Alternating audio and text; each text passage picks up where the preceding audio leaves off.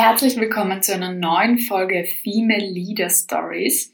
Wir zum vorletzten Mal mit einer Review-Folge und dann geht's weiter mit den Interviews. Ich habe heute ein Thema dir mitgebracht, was mir wirklich sehr wichtig ist, weil es mir selber in meiner Karriere auch schon sehr geholfen hat, nämlich wie du dein Netzwerk nutzen kannst für deine Karriere. Und es wird spannend und vielleicht ein Pro-Tipp schon mal zum Beginn. Es sind gerade die lockeren Netzwerkkontakte und Beziehungen, die dir in der Karriere weiterhelfen.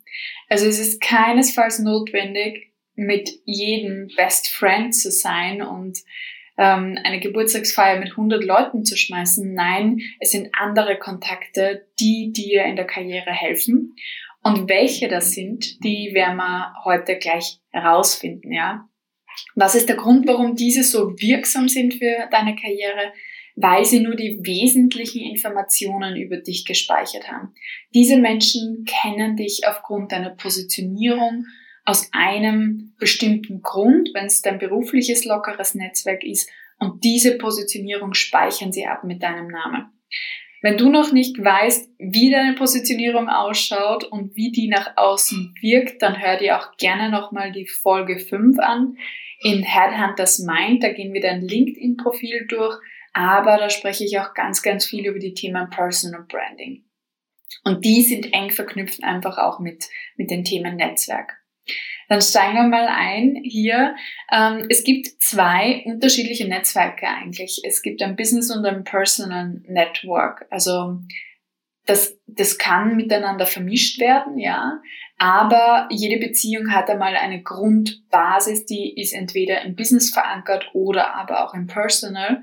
Und dann kann sie sich zu in, in eine andere Richtung entwickeln. Das habe ich ganz, ganz stark erlebt, eigentlich auch bei meinem Business Network, dass sehr viele davon jetzt auch einfach mehr zu meinem freundschaftlichen Netzwerk zählen.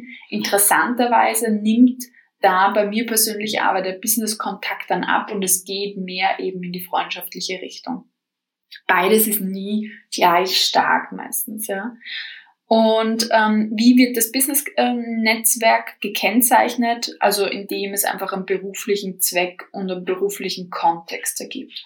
Wenn du unternehmerisch tätig bist, dann sind das Businesspartner, aber auch vielleicht valuable Stakeholder, das sind Kundenbeziehungen, Lieferantenbeziehungen. Wenn du äh, in einem Unternehmen angestellt bist, ist genauso, das sind deine Kollegen, deine Vorgesetzten und Vorgesetzten, das sind ähm, Kollegen in anderen Unternehmen, das sind Trainer, Coaches, das sind auch Lieferanten und Kunden von dir, also alles, all diese Beziehungen sind Business Network. Im Personal Network hast du natürlich deine Familie, deine Freunde, vielleicht auch Studienkollegen, Schulkollegen, die einfach aus einem persönlichen Bereich deines Lebens stammen. Dann gibt's natürlich auch sowas wie ähm, Hobbys und Vereine, wo ein starkes persönliches Netzwerk rauskommen kann aus der Philanthropie, aus Communities, in denen du dich engagierst für eine Sache, zum Beispiel Female Empowerment, dann ist das eine Mischung häufig aus Personal und Business Network, je nachdem, wo dein Fokus auch hier liegt im, im Netzwerk. Vielleicht hast du schon mal gehört, dass du die Summe aus den fünf Menschen bist, mit denen du die meiste Zeit verbringst. Es ist natürlich kann man auch immer argumentieren, okay, nein, ich bin nicht die Summe äh, aus den fünf Menschen, aber diese fünf Menschen sagen etwas über dich aus, ja, über die, über das, womit du dich beschäftigst und wie du auch über die Welt denkst. Denn was machen wir mit den fünf Menschen, mit denen wir am meisten Zeit verbringen? Wir tauschen uns aus über unsere Ideen, Ängste, über unsere Ziele, und wenn unsere Ziele hier auf Resonanz stoßen, weil das die gleichen sind, weil die Ängste die gleichen sind, weil die Wünsche die gleichen sind, na dann fühlen wir uns gut aufgehoben. Ja? Wenn die auseinandergehen, dann gibt's hier irgendwo einen Bereich deines Lebens, den du vielleicht auch vor deiner Peer Group abschottest. Peer Group ist zum Beispiel eh ein wichtiges Wort. Was, was sagt das aus? Peers, Peers aus dem Englischen, das sind Gleichgesinnte oder Gleichgestellte. Also hier spricht man von einer Peer Group auf Augenhöhe auch. Du kannst jetzt gleich mal überlegen, wer sind denn eigentlich die Menschen, mit denen ich am meisten Zeit verbringe? und sie mal in ein Ranking packen. Und dann mal überlegen, wie sind denn eigentlich diese Menschen? Was ist charakteristisch an diesen Menschen? Und äh, wenn du all das aufgeschrieben hast, auch mal zu überlegen, okay, welche Aspekte davon habe ich auch in meiner Persönlichkeit? Welche hatte ich vielleicht auch schon davor? Welche habe ich vielleicht auch angenommen von meinem Netzwerk? Bei mir ist das definitiv natürlich mein Verlobter, mit dem ich am meisten Zeit verbringe und ich habe ganz viele Eigenschaften von ihm angenommen. Unter anderem meinen Schreibtisch aufzuräumen und sauber zu halten und auch äh, den Haushalt zu Hause. Und umgekehrt hat er aber auch ganz viele Eigenschaften natürlich von mir angenommen. Das heißt, man gleicht sich an. Vielleicht kennst du auch so lustige Memes, wo Hundebesitzer ähnlich ausschauen wie ihre Tiere und vice versa. Und genau so ungefähr in einem übertragenen Sinn kannst du dir auch deine Peer Group vorstellen. Man gleicht sich einfach an. Die große Frage ist, ähm, zieht dich deine Peer Group nach oben oder zieht sie dich nach unten in terms of berufliche Weiterentwicklung und deine Ziele oder was du sonst im Leben erreichen möchtest.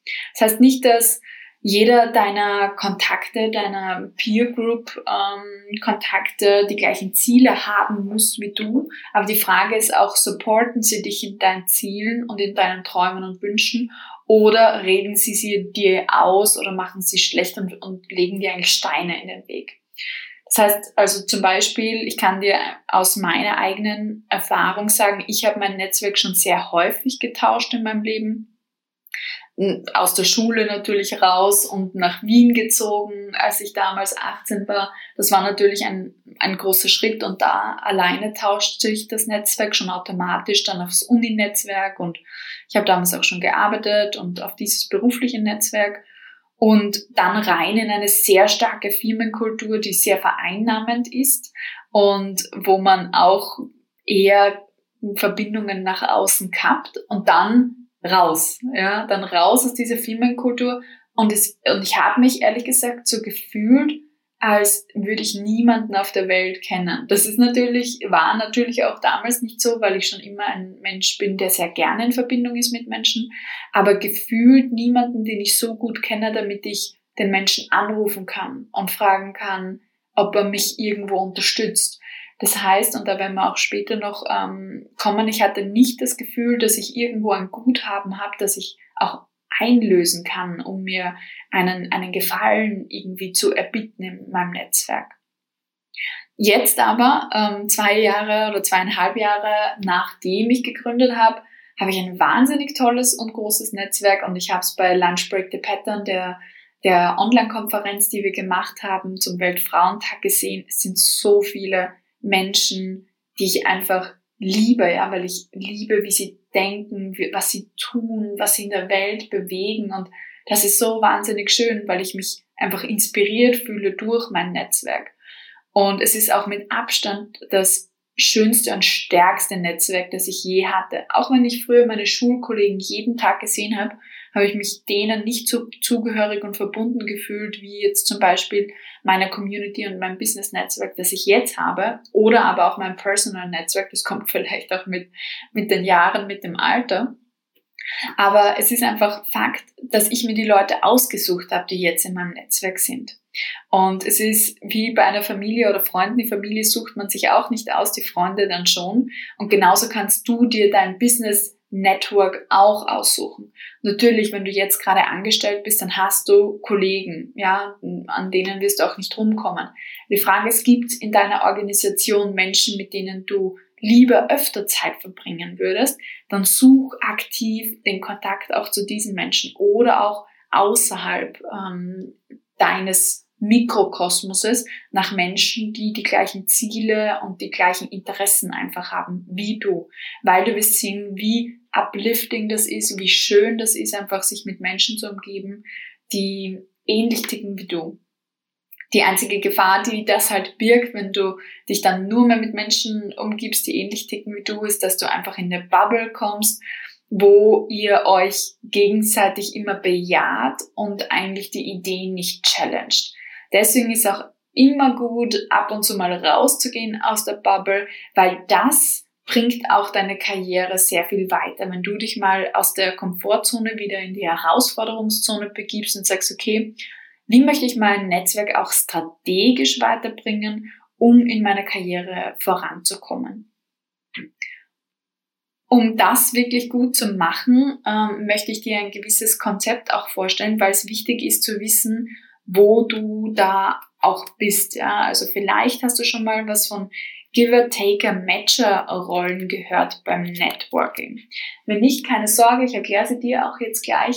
Also es gibt einfach in unserer Persönlichkeitsstruktur, wie wir erzogen sind, einfach gewisse Veranlagungen, wie Menschen, wenn sie in Verbindung sind mit anderen Menschen, sich verhalten.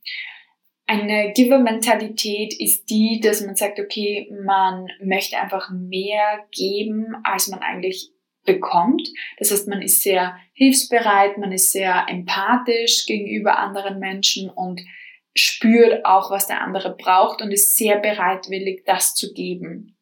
Manchmal sogar ohne, dass der andere gefragt hat. Und man ist ständig mh, mm, darauf erpicht, eigentlich hier eine sehr positive Balance im Relationship-Konto zu haben. Und relationaler Bankaccount ist eigentlich auch ein Konzept, was wir alle unterbewusst führen. Also wenn wir in Verbindung stehen mit jemand anderen, dann haben wir so eine Art von Transaktionsmodell im Kopf auch. Okay, du gibst mir einen Apfel, ich gebe dir eine Birne. Das ist ungefähr das Gleiche, dann ist unser Bankaccount wieder ausgeglichen. Givers machen jetzt Folgendes, sie geben eigentlich mehr von sich und haben dadurch immer eine positive Summe auf ihrem Konto stehen. Es fühlt sich gut an für die Giver, weil sie dann das Gefühl haben, sie haben anderen Menschen geholfen und sie sind wertvoll für andere Menschen. Es ist auch ein gewisses Bedürfnis, gebraucht und geliebt zu werden drinnen. Also da wird man jetzt zu tief reingehen, aber das ist einer der Human Needs, die, die, der auch da dahinter steht, wenn man es sehr extrem macht. Im Vergleich dazu gibt's Taker. Also Taker sind genau das Gegenteil die schauen eigentlich immer, dass sie aus Beziehungen mehr rausbekommen, als sie geben. Das heißt, der, ihr Relationship Bank Account ist immer negativ, weil sie mehr einfordern vom anderen, als sie dann zurückgeben. Sieht man auch sehr häufig, wenn jemand, also auf ein, auf ein Taker wirkt das oft sehr rude oder sehr ähm, rau, was der andere dann macht, weil er so schamlos Dinge für sich selber einfordert, die sich der Giver nie herausnehmen würde. Und gleichzeitig schwingt auch manchmal so eine gewisse Bewunderung mit für den Taker, der einfach auf sich selber auch schaut und auf den eigenen Vorteil schaut. Also viele Menschen, und ich spreche da auch von meinen Klientinnen, wünschen sich, sie möchten doch lieber mehr egoistisch sein und sie möchten lieber mehr auf sich selber schauen können, ja. Sie beschreiben das wirklich als eine Fähigkeit, auf sich schauen zu können. Das ist auch eine Fähigkeit, auch hier auf sich selber schauen zu können, weil, und da möchte ich dir was Wesentliches mitgeben, was ich auch erst lernen habe müssen, nur wenn du auf dich selber schaust und um dich selber kümmerst, kannst du dich auch um andere kümmern. Also bis zu einem gewissen Grad brauchst du einen Egoismus, einen gesunden Egoismus, ein, ein Ausmaß von Self-Care und Abgrenzung, damit du überhaupt jemand anderem etwas geben kannst. Das ist ganz, ganz wesentlich. Und vielleicht hilft dir einfach diese Perspektive. Mir hat's wahnsinnig geholfen, dass ich auch hm, leben können muss. Ich muss ähm, glücklich sein in meinem Leben. Ansonsten kann ich nicht für andere Menschen da sein.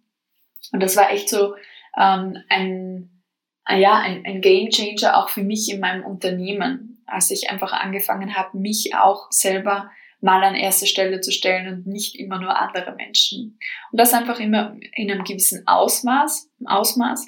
Matcher, das ist die dritte Rolle, machen das, also die schauen, dass sie immer eigentlich einen ausgeglichenen Bank Account haben, einen Relational Bank Account. Das heißt, sie mögen das erstens nicht, wenn sie etwas schuldig sind und gleichzeitig mögen sie es auch nicht, wenn jemand anderer ihnen etwas schuldig ist. Und da ist immer dieses unmittelbare Bedürfnis des Ausgleichs einfach vorhanden. Du siehst schon, jeder dieser Rollen hat Vorteile und Nachteile, ja. Also Givers werden eben sehr häufig auch ausgenutzt, ja. Wenn da ein Taker gegenübersteht, dann nutzt er das aus, dass die Person ohnehin einfach geben möchte. und holt sich da einfach mehr ab, als die andere Person bereit ist zu geben. Auf der anderen Seite, ein, ein Taker kann sehr schnell auch auf Unmut stoßen mit äh, seiner Art und Weise in Beziehungen. Das heißt, hier, der verbrennt häufig auch sehr schnell Kontakte, weil andere dann doch Grenzen ziehen und einfach, ja, nichts mehr geben. Beim Matcher hat man immer auch das Gefühl, das ist wie ein Bilanzbuchhalter, der ständig Rechnung äh, führt und man hat das nicht, man fragt diese Person dann auch nicht gerne um einen Gefallen, weil man weiß, man muss dann direkt danach wieder etwas leisten, was auch kein schönes, angenehmes Gefühl ist. Was man sich häufig fragt, ist einfach auch, naja, welche Rolle ist jetzt am besten im Business? Ja, also ich habe auch mal eine Umfrage auf LinkedIn gemacht, wo hm, ich gefragt habe nach den häufigsten Glaubenssätzen in der Karriere und der Favorit war wirklich Ellbogentechnik setzt sich durch. Also es gibt auch wirklich diese Angst bei uns, dass die Leute, die Taker sind, die nur auf den eigenen Vorteil schauen, sich durchsetzen in der Karriere. Das kann so gewesen sein, es ist sicherlich nicht mehr zeitgemäß, denn Statistiken von Persönlichkeitstests und aber auch Hierarchiestufen in Unternehmen und dementsprechend jetzt Erfolg unter Anführungszeichen zeigen, dass ein überproportionaler Anteil von Givers in den oberen Management-Ebenen zu finden ist. Das heißt tatsächlich Menschen, die mehr darauf schauen, positive Credits überall zu haben, eigentlich mehr ins Netzwerk zurückzugeben, als sich rausnehmen. Das heißt, es zahlt sich aus, ein Giver zu sein, wenn du wirklich Karriere machen möchtest. Und ich gehe davon aus, dass du Karriere machen möchtest, denn du hörst dir diesen Podcast hier an. Aber das große Aber ist, Giver müssen einiges lernen, damit sie auch nicht ausbrennen, damit sie ähm, hier auch ab und zu eben in Terms of Self-Care auf sich selber schauen. Und die Harvard Business Review schreibt dazu, dass vor allem drei Eigenschaften es gilt zu unterscheiden. Also nur weil du ein Giver bist, heißt das nicht, dass du schüchtern sein musst in deinen eigenen Anliegen. Du darfst und sollst deine eigenen Anliegen sehr wohl vorbringen. Das ist notwendig, weil ansonsten kann niemand darauf reagieren. Giver ähm, können, so, können Giver bleiben. Die Frage ist nur, sie sollten ihre Verfügbarkeit einschränken. Das heißt, zu welchen Zeiten und in welchem Ausmaß bin ich bereit, anderen Menschen zu helfen. Ich habe da einen ganz praktischen Tipp, der bei mir gut funktioniert hat für dich. Ich habe mir ein wöchentliches Kontingent an Free Work, Free Consultation oder Hilfe im Allgemeinen angelegt.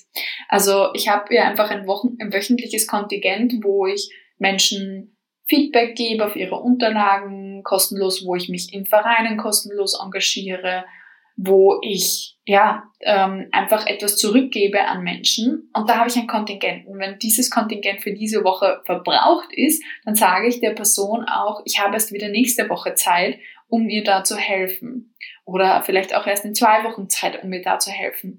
Aber mir hilft dieses Stundenkontingent einfach, mich selber ein bisschen zu zügeln und zu sagen, ja, so viel passt rein, so viel kann ich zurückgeben und mehr ist gerade nicht, weil ich muss eben einfach auch auf meine eigenen Bedürfnisse schauen.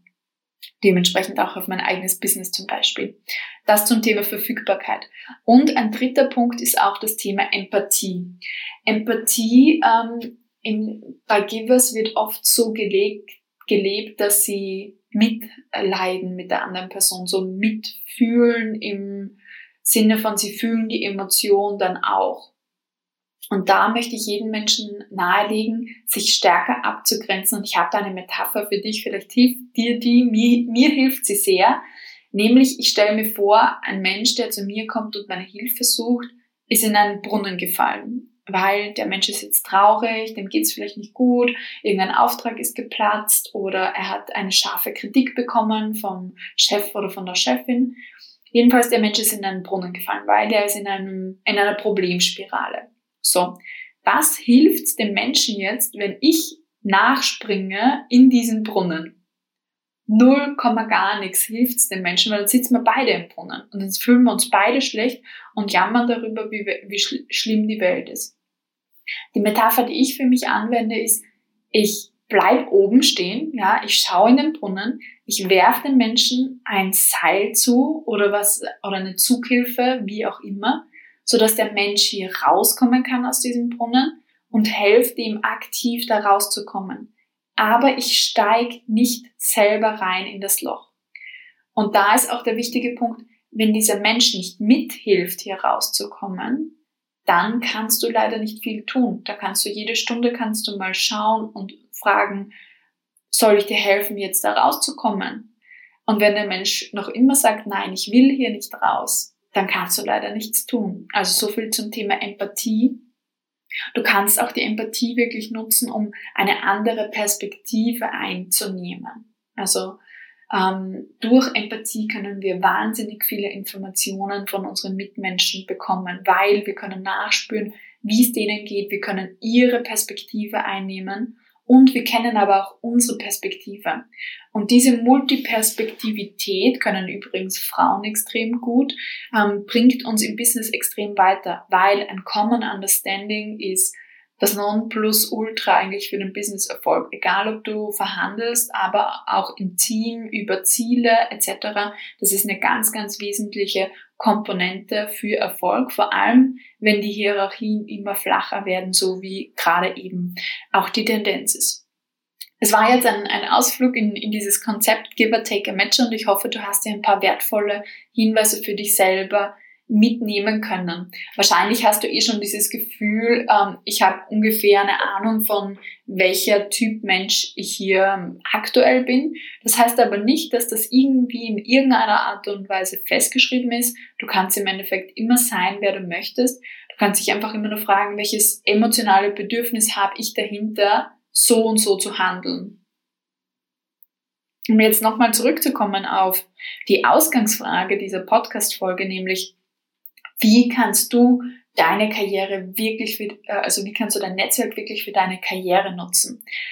Dann ähm, möchte ich dir einfach hier nochmal zusammenfassen, welche drei Gruppen du eigentlich auch dazu brauchst, oder vier Gruppen sind es eigentlich.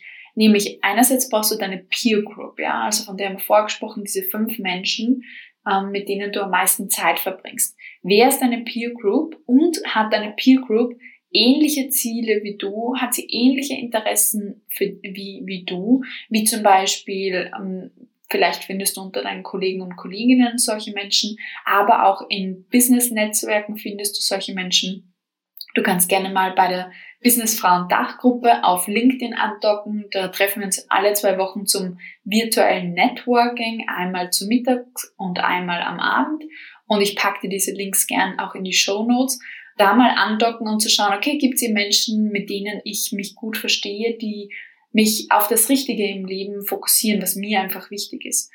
Und ein alternatives Netzwerk wäre zum Beispiel auch das Young Leaders Forum. Da bin ich auch Vorstandsvorsitzende in Wien. Und das ist ein Network vor allem für junge Führungskräfte und solche, die es noch werden wollen, die sich hier einfach auch zum Thema Leadership, Mitarbeiterführung austauschen. Also Peer Group, das ist das erste Netzwerk, was du brauchst, weil die Peer Group, die fokussiert dich täglich auf das, was dir wichtig ist. Und zweitens ist sie da und fängt dich auf, wenn es mal nicht läuft. Also das ist auch wirklich ein, ein Support Network für die Karriere. Also es ist wirklich ein Support Network für die Karriere. Genauso ist es wichtig, dass du Mentoren und Mentorinnen hast. Also Menschen, die an deiner beruflichen und persönlichen Weiterentwicklung interessiert sind. Ein Mentor ist jemand, der dir Ratschläge gibt, der dir Tipps gibt, der dir hilft, Dinge besser zu verstehen und besser zu können. Der gibt dir Guidance, ähm, der gibt dir Input, der ist da für dich, für deine persönliche und berufliche Weiterentwicklung. Nicht zu verwechseln mit einem Supporter. Ein Supporter oder eine Supporterin ist jemand in einer Organisation oder aber auch äh, in einem äh, breiteren Kontext in der Branche oder Netzwerk, der dich unterstützt, dass du vorankommst. Und das ist nicht das gleiche wie ein Mentor. Ein Mentor oder eine Mentorin, die schaut, dass du dich weiterentwickelst in terms of skills, Fähigkeiten und ein Supporter ist jemand, der dir Business Opportunities bringt, der dir Karriere Opportunities bringt, der möchte, dass du das nächste wichtige Projekt in der Firma übernimmst, weil das sind häufig einfach auch Menschen, die gerne am Erfolg anderer Menschen beteiligt sind und sich auch deinen Erfolg auf die eigenen Federn heften wollen. Also es ist aber eines der notwendigsten Sachen und auch eine, die Frauen sehr gerne vergessen. Du brauchst Menschen, die dich an anderen Stellen im Unternehmen platzieren und verkaufen. Die sagen im Bereichsleiter-Meeting, ja, ich habe da jemanden im Team, der ist perfekt geeignet für diesen Job und diesen Trust einfach haben in dich und dann aber auch aktiv sagen, ja, die Person kann das und ähm, bringt dich hier ins Spiel sozusagen. Und da kannst du dich mal fragen, ob, ob es so jemanden in deiner Nähe, in deiner Organisation gibt, häufig ein, zwei, drei Hierarchiestufen sogar über dir, der dich hier supporten kann. Und die große Frage ist auch, wie kommst du mit diesen Menschen in Kontakt? Die vierte Anspruchsgruppe ist auch Coaches und Berater, also professionelle Sparring-Partner eigentlich für die Karriere. Ich als Coach werde immer konsolidiert, auch von meinen Klientinnen, wenn sie an einem Punkt sind, wo sie sich Unterstützung, wo sie sich Hilfe erwarten und die haben einfach auch das Mindset, okay, es ist einfach viel schneller gelöst, wenn ich es mit der Katja löse, anstatt wenn ich alleine hier rumprobiere. Und so spare ich meinen Klientinnen wirklich ein, zwei Berufsjahre teilweise, wenn die in einem längerfristigen Programm bei mir sind, von Try and Error. Zum Beispiel, wenn es um die erste Führungsposition geht. Da habe ich meine eigenen Learnings ähm, machen müssen und mir die Hörner abstoßen müssen und beschäftige mich natürlich sehr, sehr viel in der Literatur auch damit und mit der, in der Praxis mit meinen Klientinnen. Und das spart so viel Nerven und auch Zeit in der Karriere.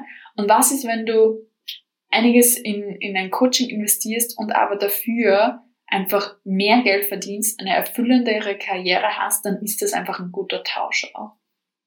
Das ist eben auch die vierte Gruppe an Netzwerk, die du brauchst. Also Peer Group, Mentoren, Mentorinnen, Supporter, Supporterinnen und dann auch noch professionelle Sparring-Partner wie Coaches oder Berater. Und wenn du diese vier Gruppen einfach wirklich hegst und pflegst und dir überlegst, wen brauche ich da, der mich voranbringt in meiner Karriere, der mich weiterbringt auch im Leben, dort wo ich hin möchte, dann kannst du deine Karriere wirklich gut vorantreiben, weil du nutzt einfach dein Netzwerk auch dafür. Und das ist eine ganz, ganz powerful Source. Und wenn du jetzt noch keine Peer Group hast, die aktuell zu deinen Zielen passt, dann kann das aber auch sehr schnell sich ändern. Ich sehe das zum Beispiel bei meinem Next Career Level Programm dass ich alle fünf Monate auch starte, weil dort habe ich ein Buddy System. Das heißt, jeden Monat bekommen die Klientinnen eine unterschiedliche Buddy aus der Gruppe zugeteilt und mit der tauschen sie sich bilateral aus. Und es ist so schön, was sie mir immer dann im Einzelgespräch erzählen, was sie eigentlich in den Buddy Sessions ähm, reden, weil ich da merke, dass es so befruchtend, sich einfach über das Thema auszutauschen. Du kriegst einen stärkeren Fokus drauf. Du siehst, dass du nicht allein bist mit deinen Themen, sondern dass wir alle uns mit den gleichen Themen beschäftigen und das tut einfach manchmal so gut. Ja. Und ähm, zweitens gibt es natürlich auch immer wertvolle Inputs der Buddies, weil die sind ja auch trainiert bis zum gewissen Grad von mir, wie sie das machen müssen. Und ein ganz, ganz wichtiger Punkt, den ich dir mitgeben möchte, ist, ein Netzwerk gezielt aufzubauen, ja, weil ich auch die Frage gestellt habe vorher, wie triffst du diesen Supporter? Ein Netzwerk gezielt aufzustellen, ist auf jeden Fall nicht ausnutzen, ja. Geh da nicht rein in diesen Gedanken, na ja, jetzt lerne ich den Menschen nur kennen, weil ich dann was haben möchte von, von dem Menschen. Denk lieber so, dieser Mensch, wie kann dieser Mensch von unserer Verbindung auch profitieren? Also im Sinne von, was kannst du auch geben? Was ist wertvoll an dir? Und da kannst du auch nochmal in die Folge 5 gehen und äh, wo wir einfach auch dran arbeiten, welche, welche Punkte du auch nach außen bringen kannst. Und auch die Folge 3 mit den Stärken und dem USP sind tolle Folgen, um hier auch nochmal anzusetzen, wie du diese Fähigkeiten auch bei dir kristallisierst, deine Talente kristallisierst, die auch für jemand anderen hilfreich sein können. Und selbst wenn du jetzt sagst, ma, ich ähm, traue mich aber nicht ins Netzwerken zu gehen, dann komm unbedingt mal zur Business Dach, weil das ist wirklich ein Safe Space. Und zweitens kannst du mal langsam starten. Ja. Netzwerken ist auch etwas für Introvertierte, ist nichts, was nur extrovertierte Menschen können, sondern du kannst auch mal nur mit Zuhören anfangen. Ja, dass du dich in eine Runde reinbegibst und dann hörst du halt einfach zu und fasst zusammen, was die anderen Menschen gesagt haben. Du kannst dir gar nicht vorstellen, wie dankbar Menschen sind, wenn sie Zuhörer haben. Das ist natürlich ein Punkt. Und zweitens musst du keinesfalls große Runden unterhalten können, um jetzt eine gute Netzwerkerin zu sein, sondern auch One-on-One oder One-to-Two oder One-to-Three Networking ist wahnsinnig, wahnsinnig effektiv. Und ich würde sogar meinen, effektiver wie jetzt ähm, in einer ganz, ganz großen Runde miteinander zu sprechen, weil da zählen dann häufig ganz andere sozialen Dynamiken, wie jetzt eine inhaltliche Connection aufzubauen mit der anderen Person. Und deswegen kann ich dir nur ähm, empfehlen, einfach anzufangen in einem Space, wo du dich wohl und sicher fühlst und dann einfach Schritt für Schritt einfach mehr rausgehen und dann vielleicht auch aus deiner Bubble rausgehen und, und, und. Aber es ist ganz wichtig, dass du anfängst, weil 60 bis 70 Prozent der Jobs werden einfach über das Netzwerk vergeben. Die werden gar nicht teilweise ausgeschrieben oder selbst wenn sie ausgeschrieben werden offiziell, hat dann trotzdem jemand anderer eher die Vorschusslorbeeren, wenn er oder sie über ein, ein Netzwerk kommt. Das hat jetzt gar nicht so viel mit, mit einer Art von Freundelwirtschaft oder sowas zu tun, sondern eher einfach auch mit einer Risikoreduktion. Denn wenn jemand anderer Fürsprache für die Person einlegt und ich mag diese eine Person und ich schätze deren Rat und Expertise, dann vertraue ich auf diesen Rat und diese Expertise und verringere mein Risiko eines, eines falschen Picks, sozusagen eines falschen ähm, Hires. Und deswegen ist einfach auch wichtig, dass du netzwerkst und keine Angst davor zu haben, auch dieses Netzwerk zu nutzen. Denn dieses Netzwerk nutzt auch dich und ähm, du gibst dir auch genug dem Netzwerk. Und einfach auch raus aus dieser, aus dieser Falle, ich muss nur geben, geben, geben. Nein, du darfst auch ganz aktiv mal fragen, wenn du was brauchst, ja. Nicht pushy oder ähnliches, aber wirklich rauszugehen und zu sagen, ja, ich suche jetzt gerade XY oder ich suche einfach eine neue berufliche Herausforderung im Bereich Y. Kennst du jemanden? Wen, an wen könntest du mich weiterleiten und sich da weiter handeln? Deswegen ist auch mir immer diese Mastermind so wichtig, dass du, dass du eine aufbaust für dich, ja, mit Menschen mit gleichen Zielen, gleichen Erfahrungen, gleiche Journey, gleiches Safe Space.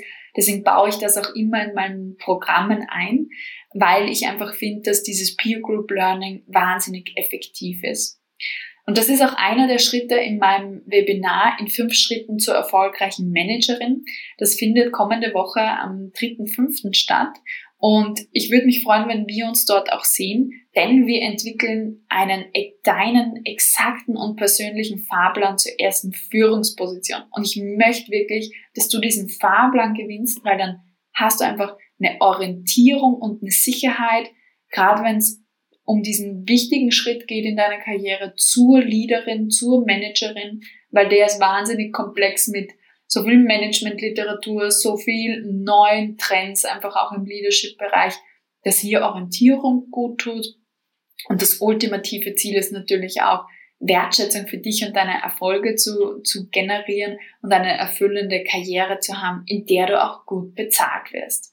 Also, was ich dir mitgeben möchte, ist, yes, you can have it all. Ähm, die Frage ist nur, was du auch bereit bist dafür zu geben. Und ich bin auf jeden Fall gespannt, welchen Fahrplan du gemeinsam mit mir erarbeitest. Und ich packe dir mal hier die Einladung auch in den Show Notes. Und ich freue mich, wenn du mir auch Kommentare hier lässt zu dieser Folge, wie dir die unterschiedlichen Tipps gefallen haben. Und dann hören wir uns nächste Woche wieder. Wir sehen uns auf der nächsten Karrierestufe. Deine Katja. Alles Liebe. Hat dir diese Folge gefallen? Dann klicke im Female Leader Stories Podcast auf Abonnieren und entdecke jede Woche ein Geheimnis erfolgreicher Frauen.